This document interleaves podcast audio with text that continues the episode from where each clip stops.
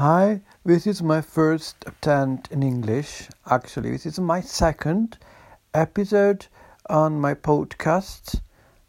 It will be terribly boring because I'm supposed to have an autism problem. I've been checking with a psychiatrist. I don't know whatever she is because it's very confusing about autism problem. I'm very sure I've got Asperger, but she has not been able to recognize it, so she gave me a very frustrating definition. It's neuro problems which cannot be specified. And I really hate to not be specified because it's a characteristic. It is like an Asperger habit about hating things which are not clearly identified. And then I love botany and I really like definitions. So this is kind of utter nonsense. I hate writing diaries, and I've been writing diaries for 5 months, and she only took like 3 days of her life to read 5 months of diaries, but she's blonde, so I can accept that. And I said to her, my father was a diplomat, my grandfather was a diplomat, my cousin is a diplomat, my other cousin is a diplomat, and my uncle was a diplomat himself. I come from a bloody family of diplomats. I've been raised in diplomacy, so I know how to deal people since I was 4. I've been raised very well. I have very good standards. I read many books because I had a terrible dyslexia. And I read many books to overcome that. I read the fucking, sorry for my French, 1,000 Nights, all the kind of Lord of the Rings to overcome my terrible bloody dyslexia. I met old ladies and I was forced to kiss, I don't know how to say in English, to do the thing that you have to kiss, well, kind of wrinkled hands, because that's what my mother wanted me to do. No wonder I turned gay. To be always kind of nice and romantic things to ladies, and I know how to behave myself in society. If I know I have to be diplomatic. And I can speak about many topics because that's the polite thing to do. But I really care about plants. So if you are a friend of mine, I will only talk about plants. With the years, I understood that compassion is important. So with people that I really care, I will try not to talk about plants. But as with a good friend of mine, Matteo Chivita is a fantastic kind of designer. Is there anything else to talk apart from plants? And the answer is no. But still, there is a need of compassion. And yes, and there are lies, so I can lie to you and say there are other topics of conversation. So since this kind of very competent psychiatrist said, I have no bloody Asperger syndrome, I would say I've got aspidistra syndrome. So yes, I love aspidistras, but aspidistras are really tedious and boring. It's a kind of very middle-class plant, as it was stated by George Orwell. in his kind of flying aspidistra. In my case, it will be folding aspidistra. Or in Italian, it's flowering aspidistra. It will be the non-flowering aspidistra. Because there are several kinds, because we are used with aspidistra elatior gaul, which was very common during the Victorian times, because it was the only plant which could survive the dreadful Victorian houses, which were kind of not a place for human beings to survive. Imagine plants. Only aspidistras and kentias, which are called hoea fosteriana, could survive because it was kind of very dark with terrible kind of gases, because, you know, hygiene, England. We shouldn't talk about stereotypes, but yes, England, hygiene. You know, Italians, we go to England or we go to France. Oh, it's dirty. French and English are dirty. Well, I got the two English great-grandmothers, so, you know, hygiene is not really my cup of tea. And I'm kind of I really don't care about how English are. It's like Brexit. They don't belong to Europe anymore. Hooray! Well, I'm totally lying because I love England. You know, I'm masochist. And all the plants from England say, bye-bye, you bloody foreigners. You won't have our plants anymore. Because the bloody European Union say, oh no, you won't have plants from England. Except it's going to be this kind of fucking bloody... sorry for my French again. You have to remove all the soil to deliver it to Europe. So the plants will be ridiculously expensive. And the plants from England are already expensive and already kind of frail. So you receive this kind of plants from England, which are never kind of really kind of healthy, because English people are known to have this kind of big variety of plants, but we don't know how to grow them properly. So they arrive in this kind of plant from Krug Farm, and they arrive in this kind of very stupid non-peat soils, which Peter Korn, the kind of greatest plantsman from Sweden, said, whenever I receive a plant from Krug, the first thing is to pot the plants in a different soil, because the soil, if you kind of keep them for more than 2 days, the plants are going to die, because this kind of substrate, it's terrible.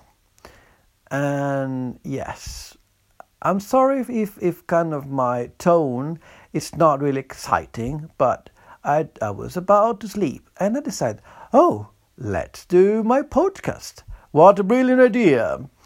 And then I tend to be rather kind of boring with my tone, and this is a bit characteristic of Asperger people, which tend to be quite monotone and not able to control the tone very well. So I might be very excitable in certain times, which has absolutely no logic, and that's the reason why I want to do a podcast, because for several years I've been trying to do my blog, and not because I want to be popular, because nowadays nobody listens, nobody reads posts. There are more kind of bloggers than human beings. Everyone has a blog to say the kind of very interesting stuff. And so there are millions of posts of blogs. Most of the time they're extremely tedious. And nobody reads anyway, because people are getting more and more illiterate. No wonder people voted for Brexit Or we had our beloved Trump, because people are becoming more and more illiterate. So that's a fantastic thing to have podcasts. So I don't have to write. I don't have to show that I've got dyslexia, and because my posts were totally unreadable. And with podcasts, I can only show the fact that I'm boring because I'm tedious and I cannot control my tones, and I can show my poor English. Isn't that fantastic? And yes, and the genus Aspidistra, it's very exciting. Well, yes, it's exciting. You will never guess that. People are we just know Aspidistra elatior, which is the iron plant, the iron cast plants, which is really, really difficult to kill. If you manage to kill an Aspidistra, it means that you're a genius. Because it can survive a very bad flat. It can resist cold. It can resist a very dry place. And anyway, Aspidistra elatior has several Japanese and Chinese forms which are kind of very exciting, starting from Aspidistra variegata, which you can find, which is variegata in Italian. Well, it's Latin. It means... it's got some variegation. So it's going to be a mixture of kind of cream and white and green plants. And this is the easiest one to find. And a more refined form of variegata, it's okame. People would say that variegata and okame are the same, but Japanese, which are total anal people, would say no, there are differences, because an okame it's a more refined form of variegata. And then you got manjetsu, which is it's even a more refined form of okame, because there is like more white. So the more white there is, for Japanese, which are totally crazy people, because the more the plant look unnatural, the more they're happy. So you will find all this kind of strange, variegated forms. It's the more variegation there is, the more plant it's suffering, because the more white there is, the less chlorophyll the plant is going to produce, and less chlorophyll the plant is going to eat less, because the plant eats with doing photosynthesis, so getting food from sun, and then they're going to have getting sugars out of it. So Japanese people are so mean that they want anorexic plants. So they're not going to eat. It's like gay man. They really hate women. So you're going to have models like Kate Moss in the 90s, which was anorexic, but gay people, and I'm gay, they like this kind of the woman to suffer. The more they suffer, the more they're going to love it. And Japanese are like gays. So the plants and the animals needs to be deformed and suffering. So... Japanese want the really plant to be suffering and anorexic, but they're going to cultivate that in the best way ever. So don't worry, The plants are never going to die with the Japanese, but they're going to suffer. So the next step of suffering from, as I said, from okame, it's manjetsu. Manjetsu, so it's like more white and less green. So less food and more suffering. And the next form, it's Equinox, which is a Japanese name, but I ignore it. So it's like half the leaf of this aspidistra is going to be half white and half green. So it's Equinox. Means like the equinox, and yes, half white and half green. And then there's like millions of Japanese forms. It's like horyūmon. In Japanese it's bad, so don't trust it. It's like white. It's like a white marking at the end of the leaves. And then you got Hoshizora.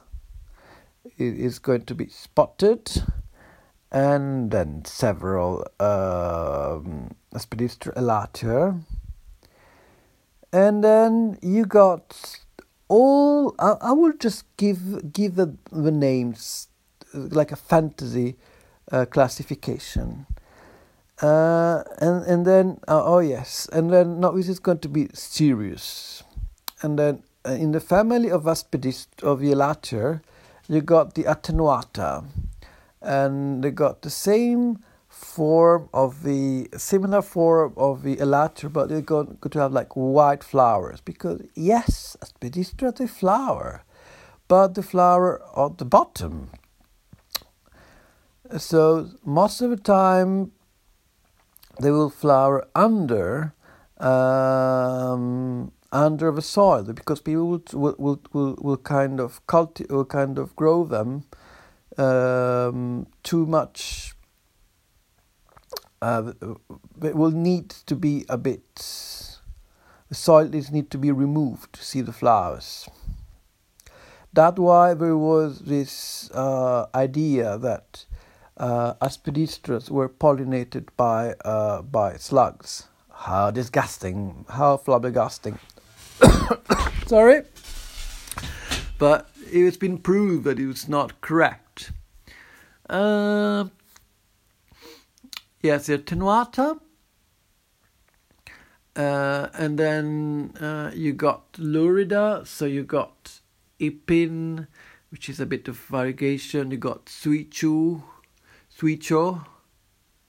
and then you got vietnamensis. It's 18 minutes, so I will continue my aspidistra another time. It's going to be too much. I'm really sorry. I hope you didn't mind my almost kind of digressions. Have a good evening. Bye.